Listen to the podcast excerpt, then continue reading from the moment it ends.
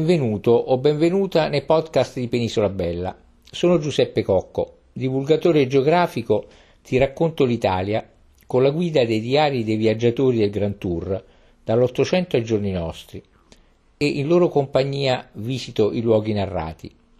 Ti invito ora quindi a seguirmi nella visita di Cagliari.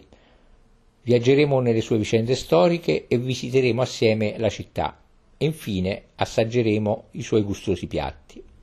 Cagliari, Casteddu in sardo, è comune capoluogo della regione autonoma della Sardegna, i cui abitanti sono detti cagliaritani. È sede universitaria ed arcivescovile e città dalla storia plurimillenaria.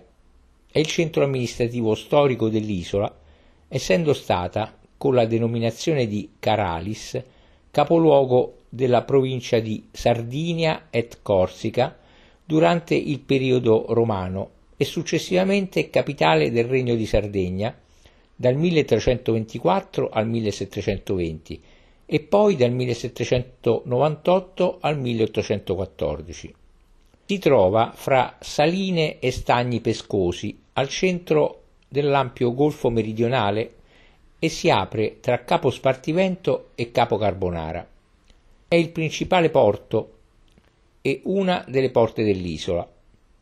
A 280 miglia marine, 518,56 km, da Napoli e 190 miglia marine, 351,88 km, da Trapani. Auguste Bouillet, storico, letterato e politico francese, nato da una famiglia di proprietari terrieri che si dedicò allo studio della storia, delle lettere e dell'arte, che la visitò nel 1864, scrisse che ne gustò l'incanto del panorama con le cupole scintillanti nella luce del tramonto e il castello con la cintura di muraglie grigie e lo spettro delle torri.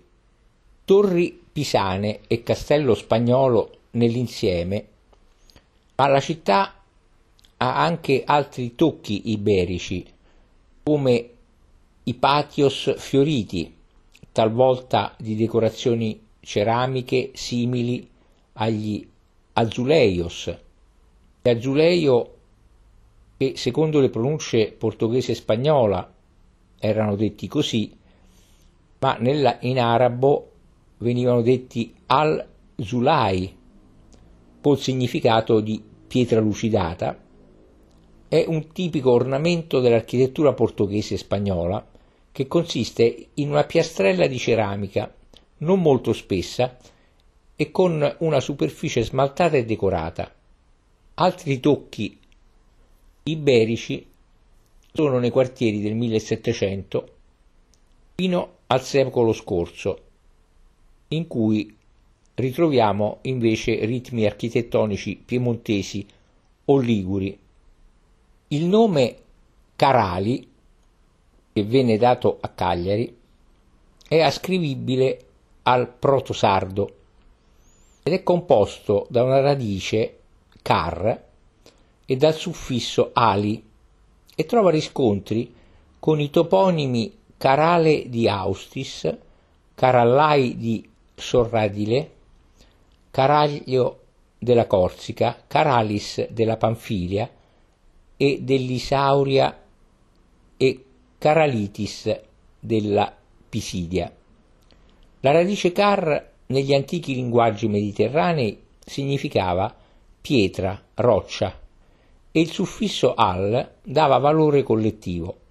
Sarebbe quindi formato così Carali che significherebbe località rocciosa. Cagliari era chiamata Crli dai fenicio-punici, mentre in latino era Caralis o al plurale Carales. Quest'ultima forma plurale è attestata per la prima volta nel Bellum Africanum e, secondo un'interpretazione storico-linguistica, potrebbe essere connessa all'esistenza, nel primo periodo romano, di due comunità distinte, quella più antica della vecchia città punica e quella più recente rappresentata dagli immigrati romano-italici del Vicus Munitus Caralis, citato da Publio Terenzio Varrone. In seguito fusesi nel corso del 200 a.C. Durante l'epoca giudicale, il centro della città divenne il borgo di Santa Igia, contrazione di Santa Cecilia. Poi, con l'arrivo dei Pisani nel 1216 e con la distruzione di Santa Igia nel 1258, Cagliari venne identificata nei documenti dell'epoca come Castellum Castri de Callari e successivamente come Castel de Caller in catalano. Infine, l'attuale toponimo Cagliari deriva dalla pronuncia in spagnolo di Callari e in lingua sarda il nome attuale è Casteddu, che verrebbe dall'identificazione della città con il quartiere fortificato di Castello, edificato durante la dominazione pisana. Delle tre città del Golfo, sviluppatesi sin dall'età fenicia, Bitia, Nora e Caralis, solo quest'ultima ha goduto di una ininterrotta continuità di insediamento. Fenici di Tiro e cartaginesi hanno preceduto l'occupazione romana del 238 a.C. Se i resti di abitazioni puniche sono andati perduti, la presenza romana è documentata da rovine di tombe, di domus e di un anfiteatro. Soggetta ai Vandali dal 455 al 533, Cagliari fu a lungo bizantina. Di quelle età rimane il corpo centrale della basilica di San Saturno.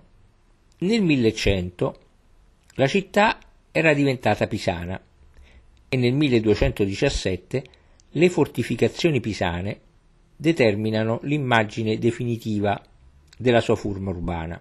Sull'alto della collina sorse il castello, che dette il nome al quartiere medievale.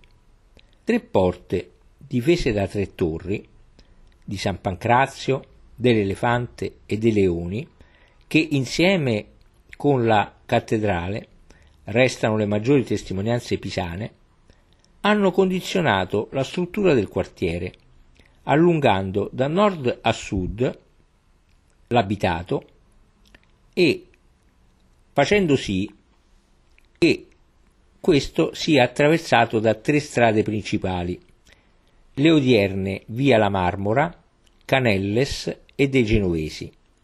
Infeudata tutta la Sardegna da Papa Bonifacio VIII al re d'Aragona, gli aragonesi nel 1326 conquistano il castello. È l'inizio di quattro secoli di dominazione spagnola. Accanto ai quartieri medievali di Castello e di Marina si sviluppano a ovest e a est quelli di Villanova e di Stampace. Le chiese gotico-catalane di Bonaria, della Purissima e il chiostro di San Domenico sono i monumenti più significativi del periodo aragonese.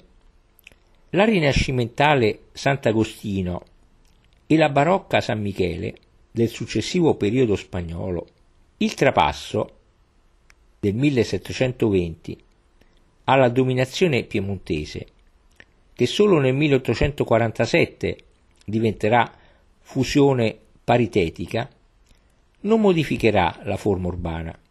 L'università e il seminario sono i palazzi più significativi costruiti nel Settecento piemontese.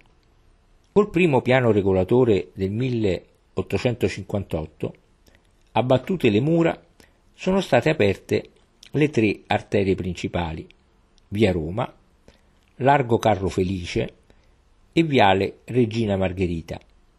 Nel secondo dopoguerra la crescita urbana e lo sviluppo industriale hanno fatto sì che Cagliari dilagasse nelle aree pianeggianti, aggredisse le basse colline limitrofe e urbanizzasse le rive del Golfo, compromettendo molti dei suoi caratteristici ambiti paesistici.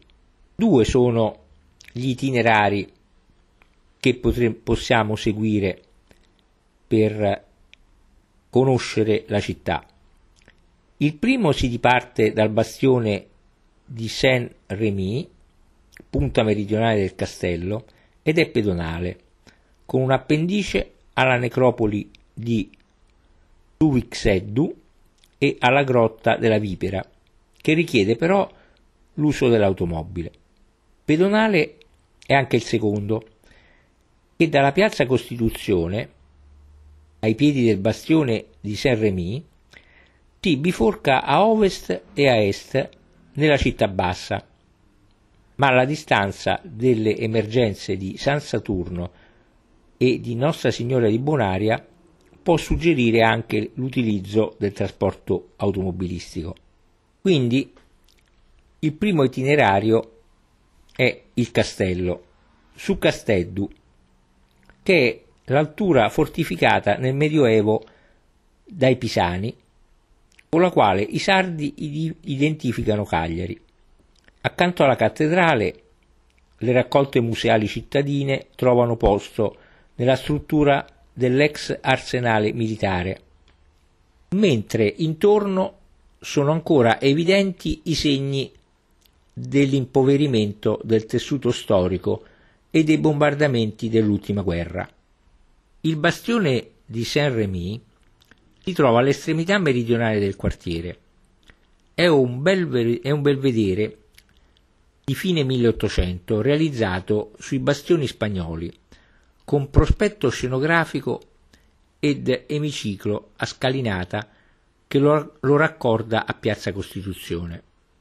Al termine di via Università troviamo Torre dell'Elefante.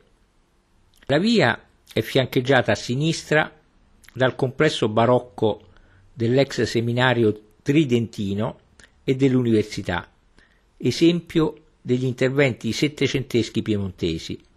La torre fu eretta dai Pisani nel 1307 e deriva il nome da un rilievo posto a circa 10 metri di altezza. Arriviamo quindi alla cattedrale, molto bella e importante, innalzata in forme pisane e successivamente ampliata alla fine del 1200. Fu barocchizzata nel 1600 e successivamente anche nel 1700 ed ebbe nel 1933 la costruzione di una facciata in stile che riutilizzò frammenti scultorei della chiesa originaria. Di questa rimangono anche i bei portali trans- del transetto, sopra quello di destra fronte di sarcofago romano, e il campanile. Nell'interno, sulla controfacciata, due bei pulpiti, in origine parte di un unico ambone realizzato nel 1159 per la cattedrale di Pisa e donato a Cagliari nel 1312. Nella seconda cappella a destra c'è la statua della Madonna Nera in legno dorato del 1300. Nel transetto destro una cappella gotica di età aragonese con trittico detto di Clemente VII, ma interessante è anche scendere dal presbiterio, che è ricco di arredi seicenteschi, dicevo scendere al santuario diviso in tre cappelle con urne alle pareti che raccolgono presunte reliquie di martiri cristiani. La cappella centrale è decorata di 584 rosoni barocchi in quelle laterali invece ci sono frammenti romani. Nel transetto sinistro c'è una piccola cappella risalente alla costruzione pisana e sul fondo scenografico mausoleo di Martino II d'Aragona del 1676. Annessi al transetto destro, altri ambienti di età aragonese ospitano la sagrestia dei beneficiati, l'aula capitolare e il museo capitolare che conserva manufatti che vanno dal 1400 al 1800 e preziosi paramenti sacri. Procedendo arriviamo alla chiesa della Purissima che fu costruita nel 1554 con l'attiguo ex convento per volontà di una nobildonna cagliaritana. Poi arriviamo a Torre di San Pancrazio, eretta nel 1305, che era perno difensivo delle strutture fortificate pisane. Giungiamo quindi all'interessante cittadella dei musei. Il moderno e panoramico complesso occupa l'area destinata fino al 1825 ad arsenale militare e ingloba le sopravvivenze delle fortificazioni pisane, aragonesi, spagnole e sabaude. Vi trovano posto il Museo archeologico nazionale, la Pinacone- Pinacoteca nazionale, il Museo siamese Cardu e la collezione delle cere. Il Museo archeologico nazionale è molto interessante in quanto raccoglie materiale dagli scavi compiuti in Sardegna ed è di straordinario interesse per la conoscenza delle civiltà che si sono succedute nell'isola, dalla preistoria, ben 6000 a.C., all'Alto Medioevo, 700 d.C. Dalle stazioni neolitiche ed eneoneolitiche, dalle sepolture preistoriche in grotte, Domus de Janas, dai nuraghi, dalle tombe a pozzo e da quelle megalitiche, tombe dei giganti, provengono di età prenuragica, vasellame ceramico varie, variamente decorato e statuine di dei madri in pietra e osso, di epoca nuragica, armi e lingotti di rame, forme di fusione per armi e attrezzi di lavoro, bellissimi bronzetti, dall'età del ferro 900-750 a.C.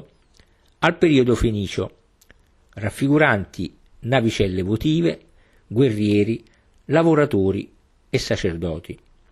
Tra i reperti fenici, punici e romani spiccano le sculture monumentali fenicio-puniche, gli oggetti votivi, i gioielli, splendidi quelli punici di Tarros, e le pietre dure, i manufatti in avorio e osso, i vasi, i vasi greci a figure nere e rosse, i bronzi fenicio-punici ed egizi, e infine la, la raccolta di vetri romani. Poi c'è la Pinacote- Pinacoteca Nazionale, nella quale collezione troviamo retabli, tele, stemmi e arredi dal 1400 al 1700.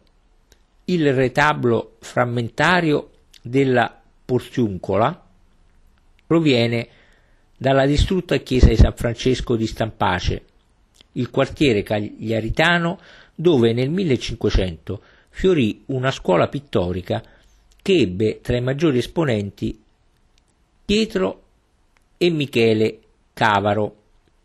Del secondo pure da San Francesco, è il trittico della consolazione.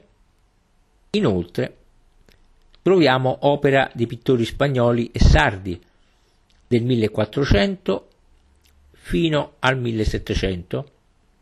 Alla produzione di esponenti isolani dell'arte dell'Ottocento e contemporanea si accompagnano busti di Giuseppe Sartorio e Vincenzo Vela. Annessa c'è anche una piccola raccolta etnografica con costumi e oggetti tipici sardi. Una piccola chicca è il Museo Siamese Cardu, che possiede una raccolta di oltre mille esemplari di armi, vasellame ed oggetti provenienti dallo Estremo Oriente. C'è anche poi l'originale collezione delle cere, che raccoglie gli accurati modelli anatomici realizzati tra il 1803 e il 1805. Non manca la Galleria Comunale d'Arte Moderna, che si trova nel verde dei giardini pubblici, in una palazzina neoclassica e ospita una collezione di artisti italiani degli anni a cavallo tra il 1960 e il 1970 e una raccolta della produzione artistica sarda del 1900. Andiamo ora a visitare l'anfiteatro romano, molto bello, che è visibile dal viale Fra Ignazio da Laconi e che è uno dei più notevoli edifici romani in Sardegna, risalente al secolo II. È quasi interamente scavato nella roccia. Conserva le fosse per le belve, la cavea con le recinzioni divisorie e le tre serie di gradinate. Non lontano c'è la cosiddetta villa di Tigellio, che è nella via omonima, ma in realtà risulta essere composta da tre domus urbane del I secolo d.C., con atrio tetrastilo, impluvium e tablinum. C'è poi la necropoli di Tuvixeddu, che si trova in via Falsarego, via che si stacca da via Vittorio Veneto.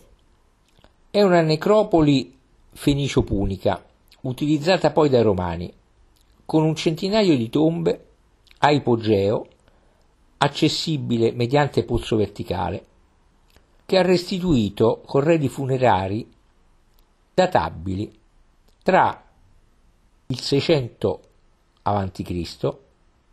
e il I secolo d.C. Nella tomba dell'Ureo è uno dei migliori esempi di pittura funeraria punica. Anche la tomba del guerriero prende nome da una figura dipinta. Poi, sempre nella periferia nord-ovest, nella via San Avendrace, in prosecuzione di Viale Trento, dopo il civico 81, una cancellata protegge la grotta della Vipera, tomba del I secolo d.C., scavata nella roccia, cosiddetta dall'emblema di due serpi colpite nel frontone. E siamo così giunti al secondo itinerario, quello della città bassa. Ai piedi del castello il rione Marina risale forse nel tracciato viario a un castrum romano, mentre ai margini delle pendici del colle fortificato si svilupparono nel Medioevo a ovest il rione Stampace, a est Villanova, la città nuova. L'itinerario li attraversa con percorsi a raggiera, toccando le principali emergenze religiose che ne testimoniano il passato. In piazza Ienne, che è collegata a piazza Costituzione, dalla vivace arteria commerciale di via Manno, ci troviamo nel cuore di Stampace, sovrastata dal bastione di Santa Croce. Una colonna in pietra del 1822 inizia, indica l'inizio di Carlo Felice, della Carlo Felice, la strada voluta dal sovrano Sabaudo per congiungere il capoluogo a Porto Torres. A lui è infatti dedicato anche il monumento del 1827 che segna lo sbocco del largo Carlo Felice, a cannocchiale prospettico sul porto. Proseguiamo quindi fino a Sant'Agostino, una delle poche architetture rinascimentali della Sardegna, nel quale furono, furono rinvenuti reperti archeologici nell'area di costruzione che sembrano collegarla a una complessa struttura termale. C'è poi Sant'Anna, ricostruita fedelmente dopo i bombardamenti della seconda guerra mondiale, che è in stile tardo barocco, schiettamente piemontese. Emerge scenografica in cima a un'alta scalinata e alle sue spalle ha la settecentesca chiesa di Sant'Efisio, è punto di partenza dell'annuale celebrazione del santo. Ancora San Michele, San Michele tra i maggiori esempi di barocco spagnolo dell'isola, che fu eretta dai Gesuiti nel 1600, in cui possiamo vedere belle decorazioni marmoree e lignee all'interno. Piazza San Giacomo, ancora più avanti, è teatro dei riti della settimana santa. Vi prospettano la chiesa omonima, San Giacomo, che, dopo le sovrapposizioni barocche, conserva ancora elementi dell'impianto gotico catalano, oltre all'oratorio delle anime e il contiguo oratorio del crocifisso, che custodisce le statue lignee dei misteri della passione, protagoniste delle processioni pasquali. Ancora avanti troviamo San Domenico, ricostruito nel 1954, dopo le distruzioni della Seconda Guerra Mondiale, conserva nella cripta le strutture della precedente chiesa tardogotica che fungono da cripta. Annesso alla chiesa c'è un bel chiostro, in parte tardogotico del 1400, in parte rinascimentale del 1500. E siamo così giunti a San Saturno, bella e importante. La chiesa era anticamente denominata anche Santi Cosme e Damiano ed è uno dei più antichi e importanti monumenti della Sardegna cristiana. Si compone di un corpo centrale a cupola su quattro arcate del, del 500 d.C., eretto sul martirium del cagliaritano Saturno, di un braccio orientale diviso in tre navate, eretto in forme romaniche dell'anno 1000 costruito da maestranze provenzali, di un coevo corpo anteriore, trasformato in atrio dopo il crollo della volta, e dalle fondazioni di altri due bracci normali a questi non più esistenti. Cavi archeologici nell'area hanno individuato anche una necropoli pagano-cristiana del 100 d.C. Infine, da visitare il santuario e la basilica di Bonaria, dedicati alla Madonna protettrice dei marinai e meta di pellegrinaggi.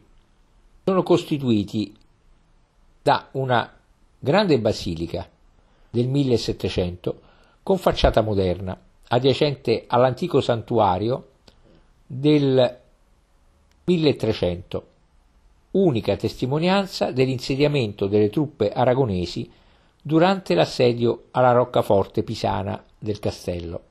La statua, molto venerata, è del 1400, ma la leggenda la vuole approdata dal mare nel 1370. Interessante, presso la sagrestia del santuario, la raccolta di modellini di imbarcazioni d'epoca e di ex voto offerti nei secoli dalla devozione dei marinai. Prima di passare alla storia di Cagliari, fermiamoci a gustare un po' della cucina e dei piatti tipici. Nella cucina cagliaritana si, si riscontrano influssi catalani e genovesi. Origini iberica hanno il Mazzamum, chiedo scusa, il Mazzamuru, Mazzamurru, zuppa di pane raffermo. E i principali piatti di carne e di pesce, come il guisau, lo spezzatino, e la cassola, zuppa di pesce, lo scambecciau, pesce in carpione. Genovesi sono in genere i piatti a base di pasta come i maccheroni, gli gnocchetti sardi o i malloreddus, la burrida, quella sarda è fatta con una sola qualità di pesce, il gattuccio, e il tuppin. Piatti tipici sono i culingiones o angiulottus, ravioli di ricotta, formaggio, erbe o carne, la fregula o succu, minestra a base di semola con zafferano, il pane frattau, zuppa di sfoglie di pane con uovo, la lepudrida, zuppa di carne e verdure miste, le impanadas, calzoni farciti con verdure e carne. Ottimi poi gli arrosti di cacciagione, cinghiale e purceddu, il porcellino da latte. Più raro è il pastumistu, grosso tacchino in cui è stata cucinata all'interno una lepre o un fagiano o ancora un pollo. Con l'interiore dell'agnello o del capretto poi si preparano la cordula o la fricassata. Passando ai formaggi, classico è il pecorino sardo, tipici anche il fiore e la fresa, formaggio dolce a pasta molla, molle. Dall'isola di San Pietro proviene la cascà, che è una specie di couscous arabo insaporito con intingolo di verdure e carne trita, gli spaghetti alla Carlo Fortina, conditi con tonno fresco, cucinato con olio, acciughe e olive, e gli amarettoni di Carloforte. Dolci diffusi anche nel cagliaritano sono le caschettas ripiene di miele con noci e mandorle trite, le pabassinas, dolci con uva passa, i gueffus o candelaus, palline di pasta di mandorla all'arancia, le pardulas, pastine al formaggio. E i sebadas, dolce tradizionale di tutta l'isola, che sono ravioli tondi ripieni di formaggio, fritti e cosparsi di miele. Per mandar giù tutte queste leccornie ci sono i vini, vini DOC di origine controllata. Campidano di Terralba, rosso, prodotto anche nella provincia di Oristano. Il Cannonau, molto famoso, presente in tutta l'isola, con dieci tipi, rosati, rossi, amabili, secchi, liquorosi il Carignano del Sulcis, rosato e rosso, il Giro di Cagliari, rosso anche secco e liquoroso, la Malvasia di Cagliari, bianco con i tipi secco, dolce e liquoroso, il Monica o la Monica di Cagliari, rosso nei tipi dolce, secco e liquoroso, il Monica o la Monica di Sardegna, rosso anche frizzante, il moscato di Cagliari, bianco anche liquoroso, il moscato di Sardegna, bianco, il nasco di Cagliari, bianco nei tipi dolce, secco e liquoroso, il nuragos di Cagliari, bianco, e infine il vermentino di Sardegna, bianco e anche spumante. E dopo che ci siamo riempiti lo stomaco, come si dice abbiamo ben mangiato e ben bevuto, se ancora ti va ti racconto la storia di Cagliari. La leggenda narrata dallo scrittore latino Gaio Giulio Solino vuole che Caralis sia stata fondata da Aristeo, figlio del dio Apollo, e della ninfa Cirene, giunto in Sardegna dalla Beozia nel 1500 a.C. circa. Aristeo avrebbe quindi introdotto in Sardegna la caccia e l'agricoltura e riappacificato le popolazioni indigene in lotta fra di loro e fondato appunto la città di Caralis, sulla quale in seguito avrebbe regnato. Secondo alcune fonti, Aristeo sarebbe stato accompagnato in Sardegna da Dedalo, il quale, secondo gli antichi greci, sarebbe l'artefice delle imponenti opere dedalee, i cosiddetti nuraghi, presenti sull'isola. Alcune domus degli Anas e resti di capanne del 4000 e 3000 a.C., scoperte a San Bartolomeo e sul colle di Sant'Elia, confermano che la zona dove sorge l'odierna città fu abitata fin dal Neolitico. Le risorse del mare, degli stagni e del fertile terreno della pianura campidanese garantivano il sostentamento delle popolazioni del periodo pre-neuragico. All'età del rame risalgono i reperti della cultura di Monte Claro, diffusasi in tutta la Sardegna, che prende il nome dall'omonimo Colle Cagliaritano. Ritrovamenti archeologici dell'età del bronzo, come ad esempio le ceramiche egee ritrovate nel, nel, nuraghe Antigori presso San Roch, fanno ipotizzare che le popolazioni nuragiche stanziate nell'odierno Cagliaritano intrattennero intensi rapporti commerciali e culturali con i Micenei e sono testimonianza che i suoi porti godevano già allora di vita e frequentazione. Lo stesso mito di Aristeo sulla fondazione di Caralis potrebbe essere nato in epoca successiva dal lontano ricordo di queste antiche interazioni fra sardi e greci. I fenici che frequentarono i porti di Cagliari e di altre zone della Sardegna sin dall'800 a.C.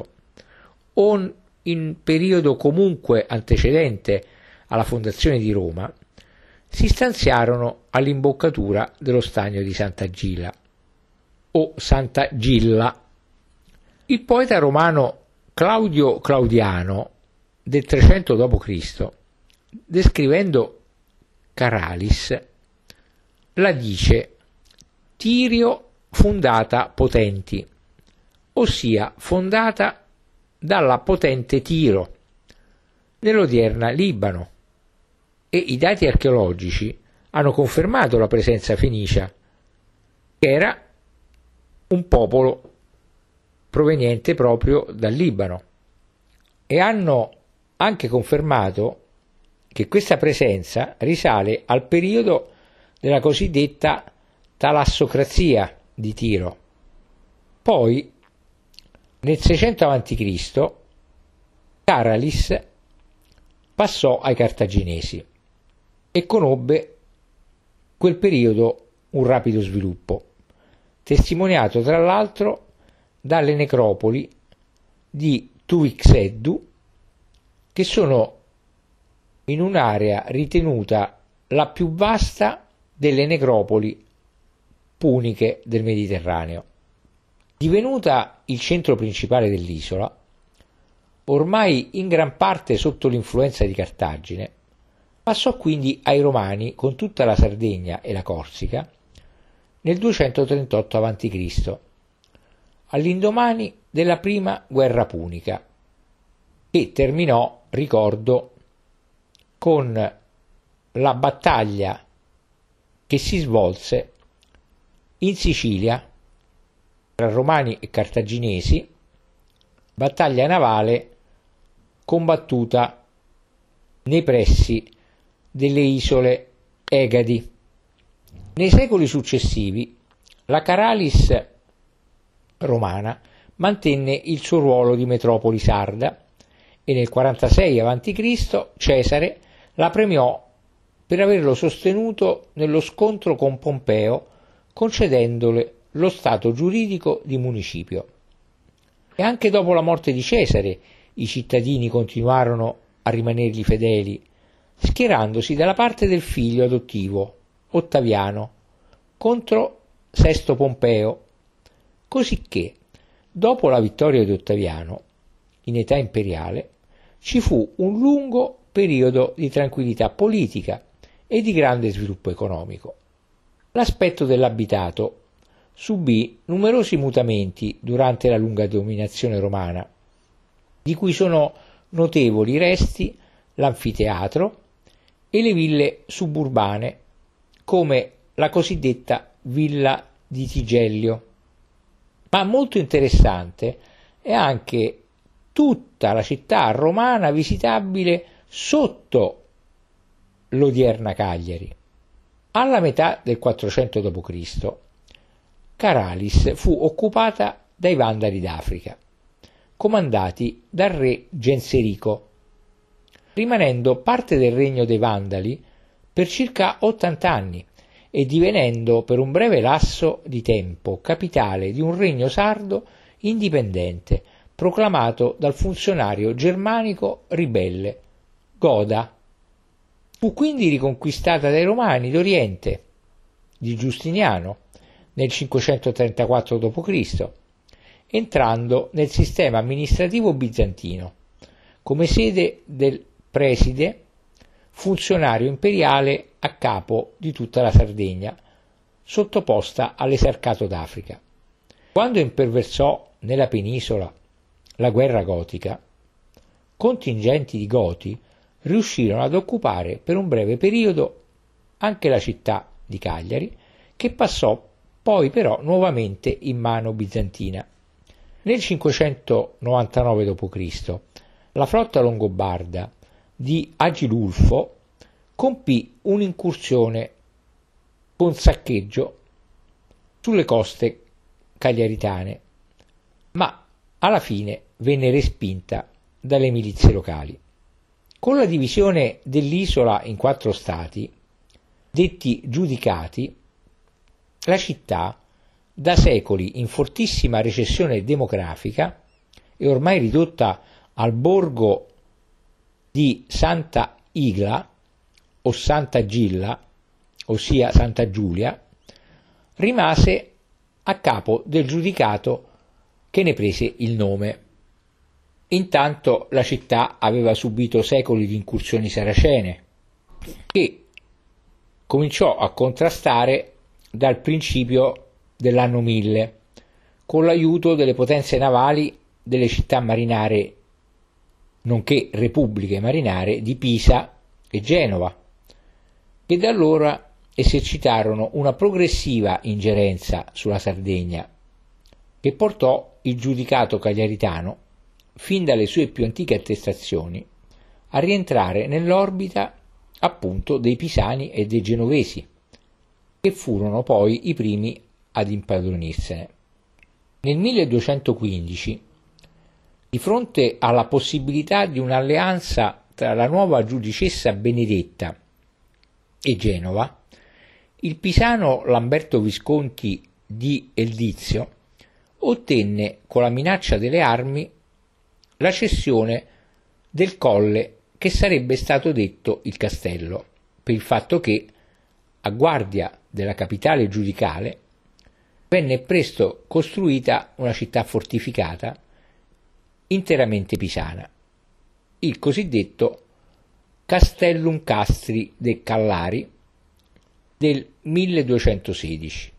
Alla morte di Benedetta le succedette la sorella Agnese, in qualità di reggente per il figlio Guglielmo II Salusio V dal 1232 al 1238. Poi nel 1257 il neosovrano filo ligure Guglielmo III Salusio VI scacciò i pisani dalla rocca di Castel di Castro, ceduta l'anno precedente al comune di Genova dal predecessore Giovanni Torchitorio V, il che accese l'ira di Pisa e degli altri tre giudicati sardi filopisani che immediatamente attaccarono Guglielmo. Il 20 luglio 1258, dopo un anno di guerra, Santa Igia venne distrutta dalla coalizione guidata da Gherardo e Ugolino della Gherardesca, insieme a Guglielmo di Capraia, Giovanni Visconti e all'ammiraglio Ottone Gualduccio, e sulle sue rovine venne perfino sparso il sale. E il giudice Guglielmo riuscì a fuggire a Genova, dove morì nello stesso anno. Ebbe così fine il giudicato di Cagliari, che venne smembrato in tre parti. La parte settentrionale venne annessa al giudicato di Arborea, la parte orientale al giudicato di Gallura, l'area occidentale fu assegnata alla famiglia dei della Gherardesca, mentre il comune di Pisa mantenne il governo di Castel di Castro, considerato la chiave del Mediterraneo. Da allora il Castellum Castri fu identificato con la stessa Cagliari, come mostra ancora l'attuale nome sardo della città, che è appunto Casteddu. Non di meno, attorno all'area del Casteddu si formarono altri sobborghi, quale quello di Stampace, toponimo che si riscontra anche a Pisa, e di Villanova. In queste appendici trovarono asilo i profughi sardi di Santa Igia, esclusi dal castello, che rimase dipendente direttamente da Pisa e che aveva un ordinamento comunale regolato dal breve Castelli Castri dei Callari, il porto di Bagnaria, collegato al castello dal quartiere fortificato della Marina, era invece regolato dal breve Portus Callaretani, che era il regolamento del porto di Cagliari, il più antico esemplare noto di statuto portuale risalente al 1317 che in 68 capitoli regolamentava vari argomenti, fra i quali la giurisdizione dei consoli, degli armatori e dei marinai. Quindi, nel luglio del 1270, nel porto della Cagliari Pisana, fece tappa per circa una settimana l'esercito cristiano al comando del re Luigi IX di Francia, che si apprestava a partecipare all'ottava crociata contro i musulmani della Tunisia. Non passarono che pochi decenni e un'altra dominazione sopraggiunse, quella degli aragonesi, che nella loro guerra di conquista della Sardegna, durata dal 1323 al 1326, assediando Cagliari, edificarono una loro roccaforte su un altro colle, ancora più meridionale, quello di Bonaria. Essi tuttavia non distrussero la città nemica, come avevano fatto i pisani con Santa Gilla, ma anzi, ottenuta la vittoria nella battaglia di Luco Cisterna, lasciarono il castello infeudato a Pisa. Toscani però non sopportavano la concorrenza del nuovo borgo aragonese di Bonaria, col suo fiorente porto, e l'anno seguente ripresero le armi, venendo nuovamente sconfitti dagli aragonesi in una battaglia navale svoltasi nel Golfo degli Angeli, che si svolse tra il 26 e il 29 dicembre del 1325, che fece trovare i pisani costretti ad abbandonare per sempre il castello, con la conseguente riassegnazione delle loro abitazioni a sudditi della corona d'Aragona, principalmente catalani trasferitisi da Bonaria, a Bonaria e dal colle di Bonaria. Insomma, come sempre, chi troppo vuole nulla stringe. Ai pisani i cosiddetti pullini, fu tuttavia permesso di continuare a risiedere alla marina e nelle altre appendici, una sorta di esilio. Sotto la dominazione iberica, successivamente, Caller, così venne chiamata dagli spagnoli, Cagliari, città reale non sottomessa e sede del viceré, venne dotata di un codice municipale modellato sulla base di quello di Barcellona e divenne la capitale del nuovo regno. Il castello, riservato ai nuovi dominatori catalo- catalano-aragonesi, venne interdetto per ragioni di sicurezza militare agli stranieri e poi anche ai sardi dal 1333, divieto che perdurerà ben fin al 1500, praticamente quasi 200 anni. Il quartiere del porto, la Bagnaria pisana, ormai nota come la Pola, fu potenziato ed ampliato. Alcune famiglie di origine iberica che si insediarono a Cagliari in quell'epoca sono tuttora presenti in città, con i loro discendenti, tra le quali gli Aimeric, Aimeric, gli Amat, i Manca, i Canelles e i San Just. Conquistata la Sardegna pisana e inglobati i possedimenti di Malaspina, casata della Lunigiana nell'Alta Toscana, il regno dovette fronteggiare prima i Doria, casata Ligure, e poi Mariano IV d'Arborea, il quale a partire dal 1353 scatenò la rivolta contro gli aragonesi, cosicché il territorio regio si ridusse alle sole città di Cagliari ed Alghero, mentre la parte restante divenne parte del giudicato di Arborea, l'unica entità isolana rimasta indipendente. Questa situazione si protrasse a fasi alterne per 56 anni, fino al 1409, quando una nuova spedizione militare aragonese, guidata da Martino I di Sicilia, sconfisse nella battaglia di San Luri Arborensi ed alleati, facendo sì che a partire dal 1420, a seguito della cessione per 100.000 fiorini dei restanti territori del giudicato arborense, il territorio del Regno di Sardegna con capitale Caller, Cagliari appunto, coincidesse per la prima volta con quello dell'intera isola. Con il matrimonio di Ferdinando II d'Aragona con Isabella I di Castiglia, avvenuto nel 1469, si ebbe l'unione fra la corona di Castiglia e quella dei d'Aragona, di cui il regno di Sardegna faceva parte. Nonostante ciò, mantennero le istituzioni distinte e quindi Cagliari rimase dei d'Aragona, degli aragonesi. Nel 1535 ancora un imperatore visitò Cagliari.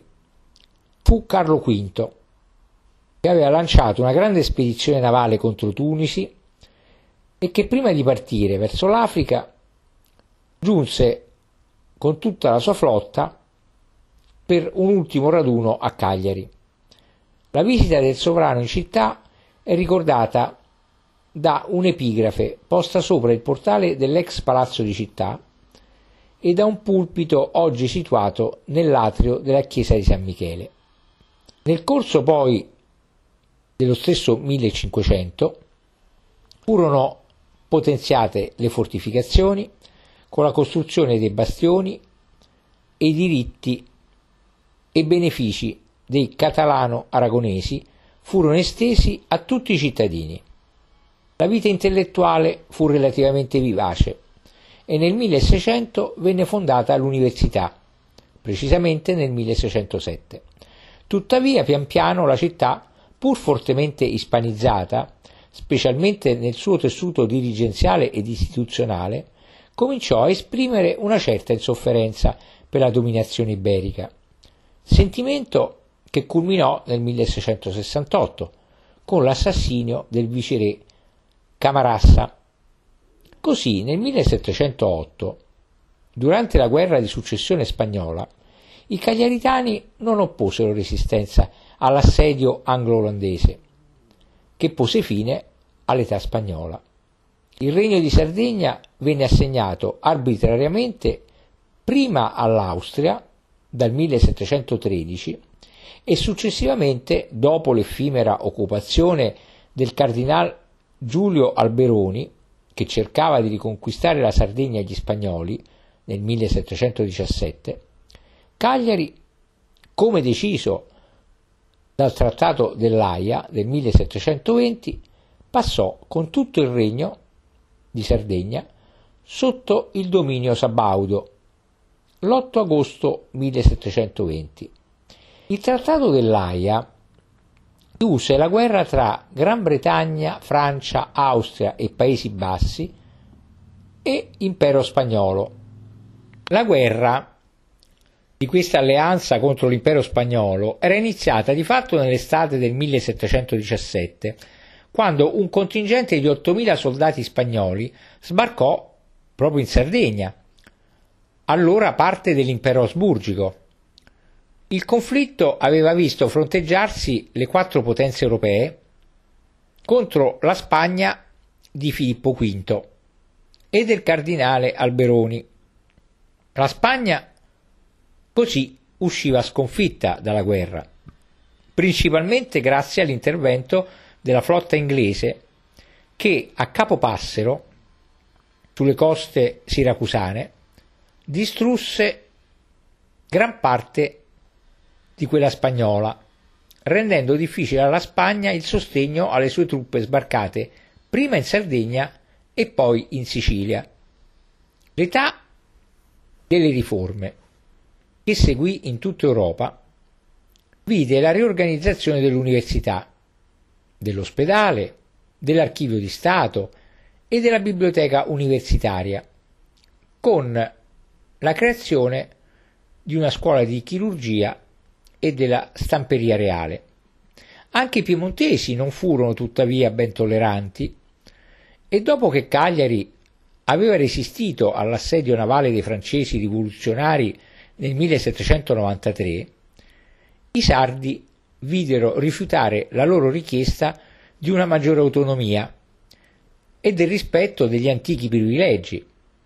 Pertanto la città insorse il 27 e 28 aprile 1794, insurrezione oggi festeggiata come Sadie de sa Sardigna e cacciò temporaneamente i piemontesi ma la rivolta fu fagocitata da una sollevazione antifeudale nel resto dell'isola, che però per fortuna si risolse senza conseguenze. Quindi Cagliari, rioccupata, divenne dal 1798 al 1814, oltre che la capitale, centro politico-amministrativo del Regno di Sardegna e ospitò nel Palazzo Reale, detto viceregio, la corte Sabaudia, Sabauda, cacciata da Torino dai francesi, i quali avevano costituito la Repubblica Piemontese, non avendo però potuto conquistare la Sardegna. La presenza della corte in città non impedì l'insorgere di varie sollevazioni contro i Savoia, la più importante delle quali è chiamata rivolta di Palabanda, dal nome della località in cui si trovava la villa ove venne organizzata. Comunque, in questi anni si assistette a un grande sviluppo della città. Nel 1811, tra l'altro, venne installata la prima illuminazione pubblica e si ebbe la sistemazione della rete stradale. Tuttavia, nel 1816 si verificò anche un periodo di carestia, seguito da un'epidemia di febbre. Poi, nel 1847, così come a Sassari, un moto popolare, partito dall'università, portò il re Carlo Alberto di Savoia a riconoscere la fusione dell'isola con gli stati di terraferma, ossia il Piemonte, la Savoia e la Liguria. Insomma, i corsi e ricorsi storici, i moti partono dall'università come nel 68, 1968. All'indomani dell'unità d'Italia, con le nuove tecniche belliche, Cagliari fu privata del ruolo di piazzaforte e di conseguenza furono abbattute le mura, ponendo le basi per la grande espansione successiva. Attirati dalle tante potenzialità inespresse, si stabilirono in questo periodo a Cagliari numerosi imprenditori, provenienti soprattutto dalla Liguria, dal Piemonte, dalla Svizzera e anche dalla Francia. Imprenditori che favorirono la riorganizzazione della città con l'importazione delle prime forme di industrializzazione.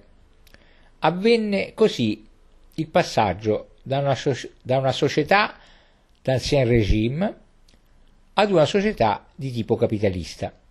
Gli architetti sardi e non, tra cui Gaetano Cima e Dionigi Scano, ridisegnarono il centro urbano secondo i gusti dell'epoca e si impose lo stile neoclassico e neogotico e sorsero i caratteristici palazzi liberti. Il 14 aprile 1899 venne posta la prima pietra del municipio di Via Roma, alla presenza del re Umberto I, i cui lavori ebbero termine nel 1907. Questo evento dette un avvio quasi simbolico al nuovo secolo, con il trasferimento del potere cittadino dal vecchio quartiere di Castello alla moderna area vicino al porto, luogo di traffici e commerci. Il 14 maggio 1906 coppiano a Cagliari gli scioperi contro il carovita, che causano due morti e parecchi feriti. Nel 1924 il governo Mussolini varò la cosiddetta legge del miliardo, stanziando più di un miliardo di lire per la modernizzazione della Sardegna. Oh, ricordo che nel 1924 un miliardo di lire era una cifra enorme. Questo miliardo andò in buona parte a Cagliari, anche se questa azione di buona politica fu vanificata dal fatto che in città il fascismo portò la sua violenza occupando le sedi dei partiti avversi e cacciando gli oppositori. Vennero comunque così costruite importanti opere pubbliche, molte delle quali, architetture originali, contribuiscono ancora oggi ad abbellire la città, già dagli anni 30 e nel dopoguerra.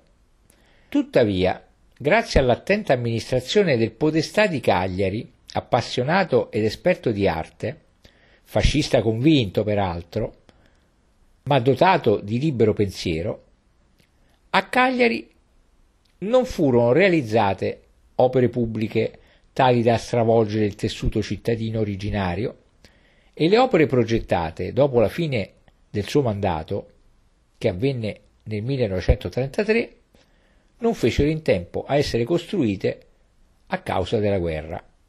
Durante la seconda guerra mondiale, poi, Cagliari subì numerosi bombardamenti tanto che fu dichiarata città martire e ricevette una medaglia d'oro al valor militare.